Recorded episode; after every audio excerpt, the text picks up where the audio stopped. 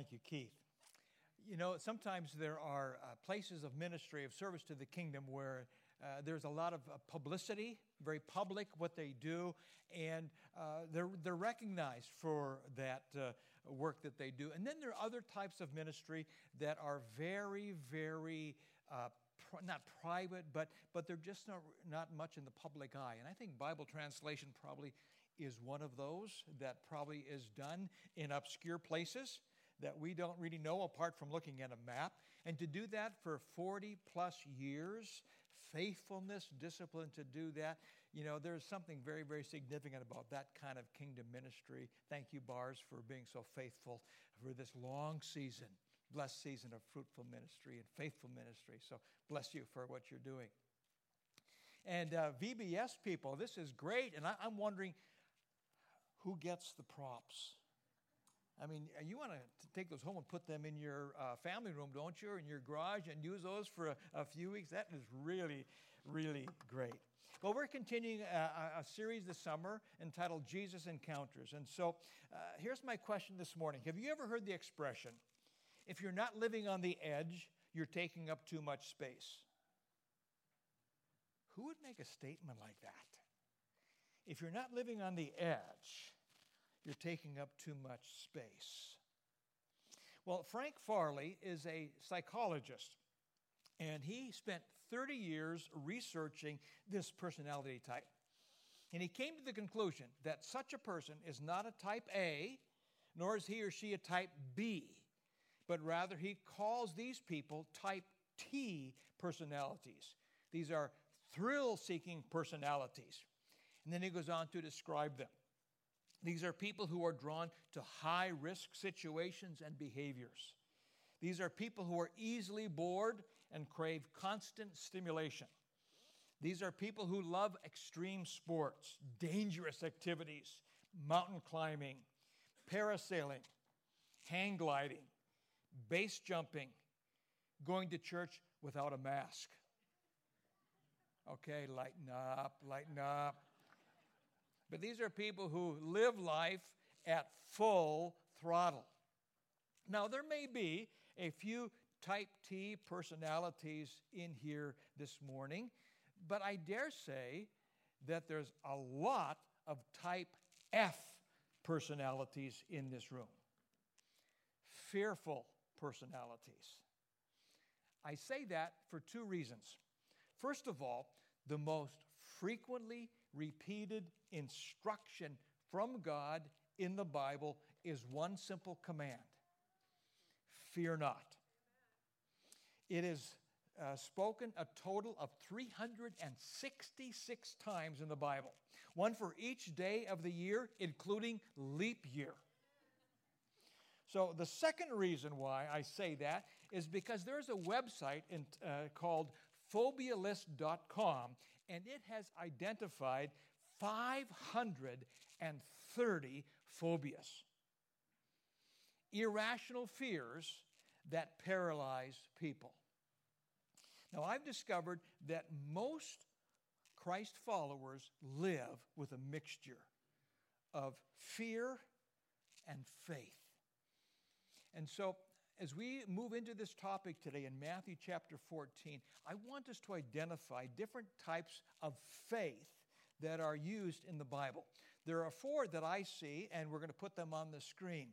First of all, in the epistle of Jude, uh, Jude exhorts the people to, to contend for the faith, the faith that has been delivered up once for all. So here the faith refers to the content of our belief system, our doctrines. And here it is called the faith.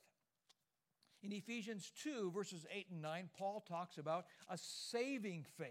It's that faith that, that comes, it's a simple, but it's a very significant trust that we place in the Lord Jesus Christ that gives us His grace, or if you prefer, it is His grace that gives us the faith. We're not going to get into that kind of a debate today, but it is a very real debate. But we're talking about saving faith. Thirdly, there is the spiritual gift of faith. That is the supernatural ability to trust God and to inspire others in the faith. Uh, this is a person who is able to see what God wants done, is able to claim the promises of God and to apply them to a situation so that the kingdom of God is expanded and God gets great glory. And then finally, faith as we see in our text for today, Matthew 14. In this story, faith is a muscle. It is a spiritual muscle that needs to be exercised. And this faith muscle is a very important ingredient in our spiritual life, growth, and uh, uh, formation.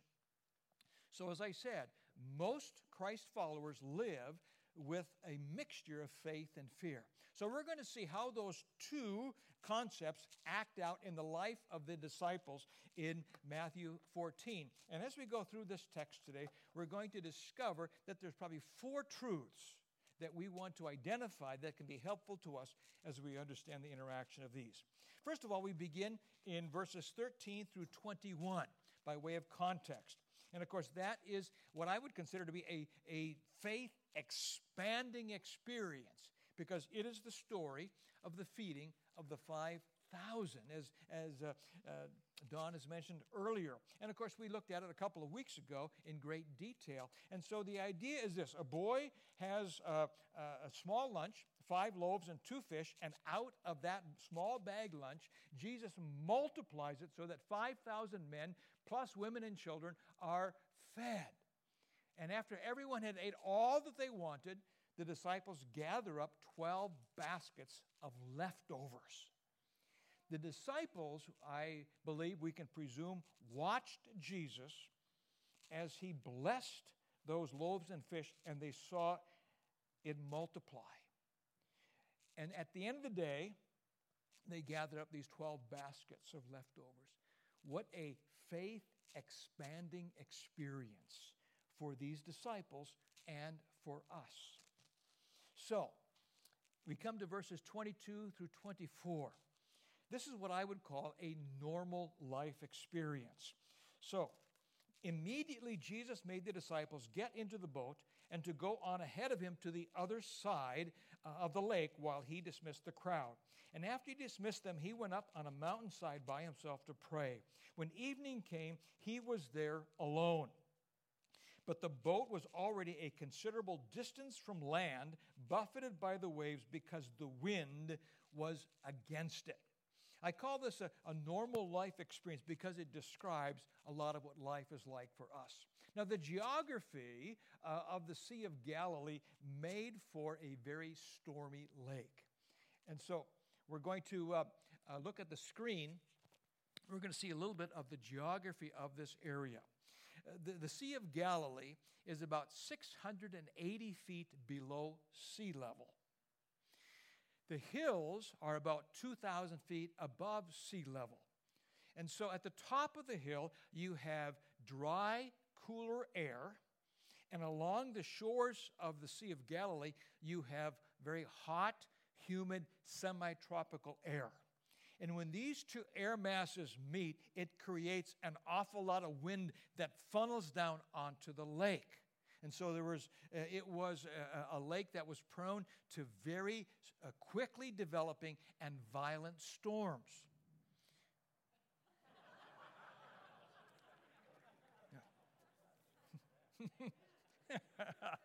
you just can't make that stuff up, can you? That's as aptly as good as it gets. I think we could just give the benediction and go home, don't we? I mean, what more do we have to do? Huh. So, the Sea of Galilee is, is, a shallow lake, no more than 200 feet at its uh, greatest depth. And so, as the wind would come down through the, those hills, it would hit the lake. And so, very quickly, uh, these storms would arise. And so, that's what's happening here in this situation. Uh, the, the, the wind is against them as they're rowing across the lake. Now, these are fishermen who knew that lake. Some of them were professional fishermen. And so they had been against the wind now for a number of hours. We're told that it's between 3 and 6 o'clock in the morning. So they had been out there probably since the, the previous evening. Uh, uh, John says that they were three or four miles from shore, so they had worked really, really hard. I like what Mark says in his gospel. He said that they were straining at the oars. Straining. You know, such a vivid picture of what life can be like for us. They were against the wind. The progress is slow and straining. Sometimes, do we not feel that way about life? It's just hard. And we're having to lean into it. It's a strain. Alice in Wonderland, great little line in the book, she said this I have to run real fast just to stay in the same place. Isn't that true of us? You know, eh, sometimes life is so hard that we, as we lean into it, and as soon as we let up just for a moment, all progress is lost and we regress. I've had those moments, and maybe you're having one of those moments today. These guys are worn out, they're exhausted, and of course, what happens is that Jesus enters into their story, and we know how that's going to unfold. Let's just stop there for a moment. Have you permitted Jesus to be a part of your story? And if not, why not? Why would you not permit Jesus to be part of your story? And if he's not part of your story, the question is this How's it going? How's it going without Jesus? I've known him long enough to know that my story is better with Jesus than without Jesus. And so we come to verses 25 and 26. It's what I call a fear expanding experience. And so during the fourth watch of the night, Jesus went out to them walking on the lake. And when the disciples saw him walking on the lake, they were terrified. It's a ghost, they said, and cried out in fear. So they were terrified, shaken to their core. Now it's interesting because they were not frightened by the wind or the waves and the storm on the lake. You see, they had been on the lake and they knew that this is what the lake was like. But to see someone walking on the water towards them, that truly was terrifying. And they assumed that it was a ghost. It could not be Jesus.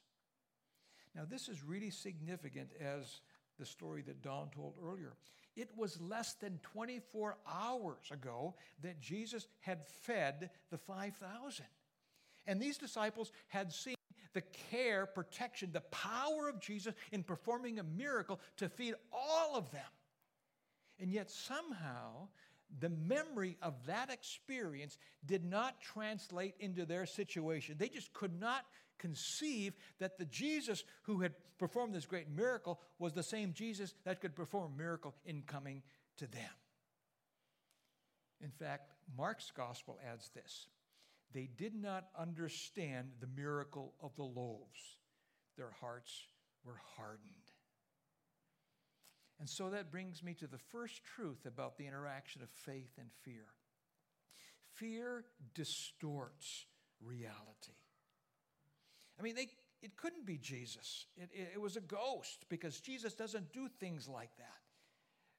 It reminds me of the story of the 12 spies that went into the land of Canaan. They were there for 40 days and they, they saw the, the wonderful orchards and the vineyards and the crops. And 10 of them brought back a report and they said, It is wonderful. Everything there is large, including the people. There are giants in the land. Now, what's happening is that these 10 spies are exaggerating and they are distorting the picture. Fear does that. Now, some fear is real because we know that there are real dangers in our world. But much of the fear that we deal with is irrational, as evidenced by 530 phobias. Have you noticed that, that people can look at the same data and draw different conclusions? It's amazing. It's amazing. Because you see, we all have filters through which we interpret data. And when you put on a, a, a, filter of fear, it impacts what we see. Fearful people see giants. Faith people are giants. Fearful people see obstacles. Faith people see opportunities. Fearful people uh, discourage others. Faith people inspire others. The Hebrew soldiers, they looked at Goliath taunting the Hebrew army, and they said, He is so big, we could never kill him. David looks at Goliath and he says, He's so big, I can't miss hitting him. Entirely different perspective because one is based on faith and the other is based upon fear. You see, there are people today, and I dare say there's some here, that you have, have looked at God through the lens of your situation, your circumstances, and your personality. And as a result of seeing God through your filter, what happens is that you end up with a distorted view of who God really is. There are other people who look at their circumstances through the perspective of God. And they see their situation much differently because you see, the lens, the filter is all crucial. Several years ago, Zach Williams wrote a song titled Fear is a Liar. It is. Fear is a liar, it distorts reality. Several decades ago, Disney uh, produced a great, great family film, film entitled Honey, I Shrunk the Kids. Great film. You know what? Fearful people have written a sequel to that one. It's called Honey, I Shrunk God. I Shrunk God. Fear distorts reality. And if you're a person who has been driven by fear, chances are that your perspective is not accurate. It's being influenced by your fear, and you need to acknowledge that just quite possibly your perception isn't as accurate and as objective as you'd like to think that it is. So we continue, verses 27 to 29 It's part of this faith expanding experience. And Jesus immediately said to them, Take courage, it is I, don't be afraid. Lord, if it's you, Peter replied, tell me to come to you on the water. Come, he said. And then Jesus got down out of the boat, walked on the water, and came toward Jesus. So, this faith expanding experience begins with Jesus reassuring the disciples. He said, Do not be afraid. In fact, in the Greek language, it says, Stop it. Stop being afraid. I am here. And who am I?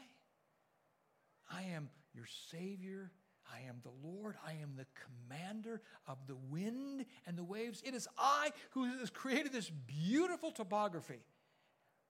I can handle it. And so Peter hears that. And so he says, Okay, Jesus, if it's really you, tell me to come to you on the water. Now, that word if, it's a conditional word, and I want to make it very clear what Peter is not uncertain about. He is not uncertain as to the identity of the person walking on the water. He knows it is Jesus. But what Peter is uncertain about is whether or not Jesus wants Peter to join Jesus on the water. That's what he's asking. Lord, do you want me to come to you on the water? He says, Tell me, Jesus, do you want me to come? He didn't ask, Lord, promise me I won't sink. Just command me and I will obey. So here's the second truth about the interaction of faith and fear faith risks are the result of obedience. This was not a foolish impulse by Peter, but rather it was an obedient response to the one he trusted with his life. So that tells us that not everything that is risky is of faith. Larry Osborne is a pastor of an evangelical free church in Southern California, and he really gives some great insight into his own life and also this story. We're going to put it on the screen so you can follow along. It's a lengthy quote, but it's really crucial. This is what Larry writes Early on in my walk with God, I confused faith with risk. I thought they were nearly synonymous. Thus, the greater the risk, the greater the amount of faith I thought I was exercising. That led me to go way out onto some dangerous limbs in the presumption that God would rescue me as long as I'd crawl out there in faith and my goal was to bring him glory. But that was goofy thinking. It led to some terrible decisions, and it caused me to blame God for things that had nothing to do with his lack of protection and everything to do with my own stupidity and presumption. The greater the risk, the greater the amount of faith I thought I was exercising. I wish I had known that faith is primarily about obedience, not risk. Boy, that's an important distinction to make, isn't it? And so when Jesus said, Peter, come, Peter, you just got to imagine what this was like. Taking one leg, swinging it over that small little wooden boat, and as he puts his foot down on this liquid H2O, he finds that it will support him. What would that be like? And then the other foot. You know, Peter had grown up on this lake. As a boy, he had probably taken swimming lessons in this lake. He had fished it with his dad his entire life. He had regularly dove to the depths of that lake to untangle the fishing nets. But that morning, as he put his foot into that water and found that it supported him, he was experiencing that lake and life on a whole new plane. But it was the result of obedience to the command of Christ come. And so, we go from a faith expanding experience in verses 30 to 32 to a fear expanding experience. You know, this story actually is kind of like an accordion. You've got some expansion and some contractions. And so in verse 30, but when he saw the wind, isn't that interesting? Who sees the wind? You know, we can see the effects of the wind, but no one ever sees the wind. But Peter saw it then. He was afraid, and beginning to sink, he cried out, Lord, save me. And immediately Jesus reached out his hand and caught him. You of little faith, why did you doubt? There's something so incredibly significant in the fact that Peter saw the wind. Fearful people see the what ifs, do they not? They see all the possibilities of failure. And because they see the what ifs, they have a tendency to hang back because of that fear. But I want you to know that faith people also see the unseen. But they see the unseen God. And there's a vast difference between seeing the what ifs and seeing the unseen God who promises to be with us. And so, as Peter got out of the boat, it's interesting that when he was in the boat, he was not afraid of the wind or the waves. And now he's out of the boat, and it's the same wind, the same waves, and the same lake. And yet now, Peter is terrified. And what has changed? Well, he no longer has the boat. And that's important for us to understand that that boat had represented his security. And as long as he was in the security of that boat, the wind and the waves weren't bothersome. But now, when he's not in the security of the boat anymore and he's walking on the water, somehow now those waves and that wind, it looks different, it feels different. And as a result of that, he is terrified. And so it leads me to the third truth about the interaction of faith and fear.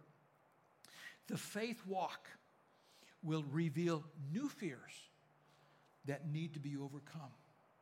You see, because as we respond to the call of God in our lives, that's going to put us in new and unusual situations. And that's going to cause us to have to learn afresh and anew what it means to trust Jesus in this situation. I don't have the boat any longer, but I still have Jesus. But I have to learn how to trust him in this situation when the boat is not there for me. You know, our world has changed so much in the last six months, has it not? I mean, eight months ago, would we have thought that we would be living like this with COVID? I mean, our routine, our finances, our conversation, our entertainment, our church involvement, uh, seeing our own family, ha- having family vacations, all of that has been taken from us or it's been adjusted significantly. Caution, anxiety, and fear has increased a hundredfold. And to be real candid with you, as we think about life today, it's so different. I, I kind of feel as though I'm having a Peter experience on the water. Just never had anything like this before.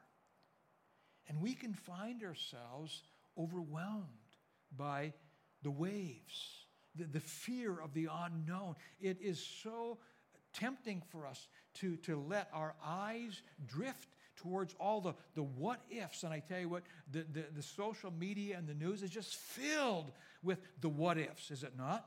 I mean, it is, it, it is a, a fearful person's uh, delight to be able to say, here is what could be happening in the next months. Frankly, we don't know.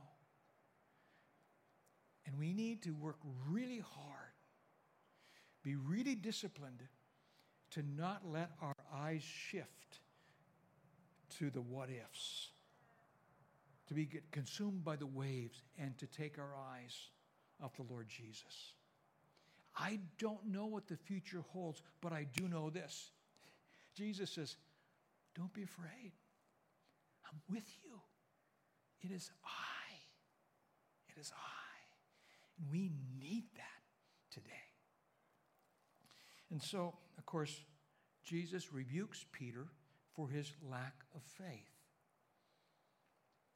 And so, I used to spend a lot of time focusing upon Peter's failure, his lack of faith, but I realized that um, I was too tough on Peter because it's interesting that there's so much study upon why Peter looked at the waves.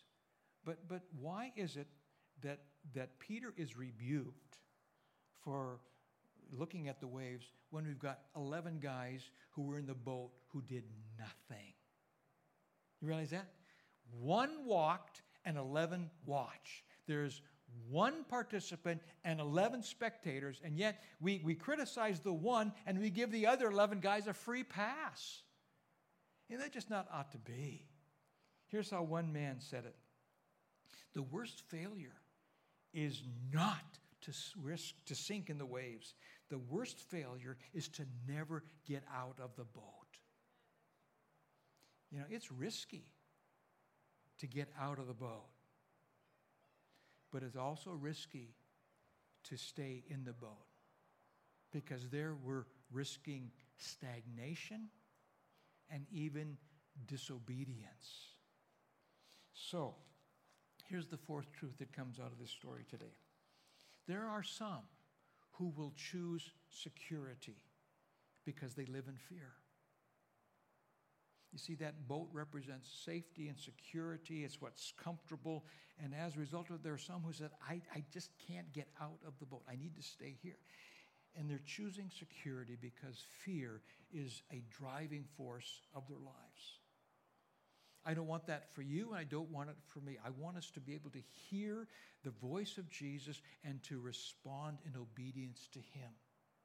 So at the end of the day, I don't think Peter was a type T personality. He really wasn't a thrill seeker. I do believe that Peter realized that Jesus wasn't in the boat and Jesus was here in the water. And at the end of the day, Peter said, I want to be with him. I want to be out there with him. I don't want to stay here. I want to be with Jesus. And as a result of that, he said, Jesus, tell me to come. and I'll obey. So let's pray together.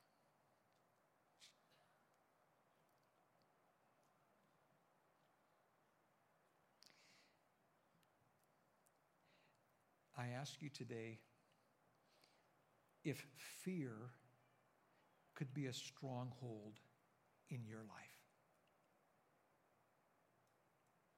Is it possible that your fear has hindered the voice of Jesus speaking to you? Is it possible that fear is keeping you in the boat when Jesus really wants you to step out and learn what it means to walk with Him outside of your comfort zone? You know, we all have our security boats. I've got mine, and you probably know what yours is as well. Would you be willing today to tell Jesus that you are sorry that his voice has been interpreted through the filter of fear? And would you change that today by the power of the Spirit? Acknowledge it, confess it, and thank Him that He will start right now to give you a new mind and a new heart. Lord Jesus, thank you for this story. The story of Peter, which for many of us, Lord, is our story as well. Lord, thank you that in the midst of this great story, we hear the words of Jesus that I am the commander of the armies of God. I am commander of the wind and the waves. You are the sovereign creator of the entire universe. You, you know everything. And Lord, it says that you even know the very hairs on our head, they are numbered. Lord, you are sovereign, but you are intimately familiar with my life and my situation. And Lord, there are some today who are going through fearful times. And God, I ask that today you would push through so they would hear this word from you. Stop being afraid. I am here. I am for you. I am with you. You can trust me. Lord, we choose to do that this day. Thank you for your wonderful presence with us. Lord, may we sense it today, but Lord, as we push into the work of this next week, Lord, may be we reminded that your presence, your power is with us and for us. And so, Lord, dismiss us with your blessing. We thank you for a good day being with your people. Lord, thanks for the rain that's bringing much needed moisture. Thanks even for the, the timing of thunder to be reminded that you are alive. You speak. You know us. Lord, you want to be a part of our lives. And so, God, we bless you and thank you for how you have given so much to us. In Jesus' name we pray. Amen.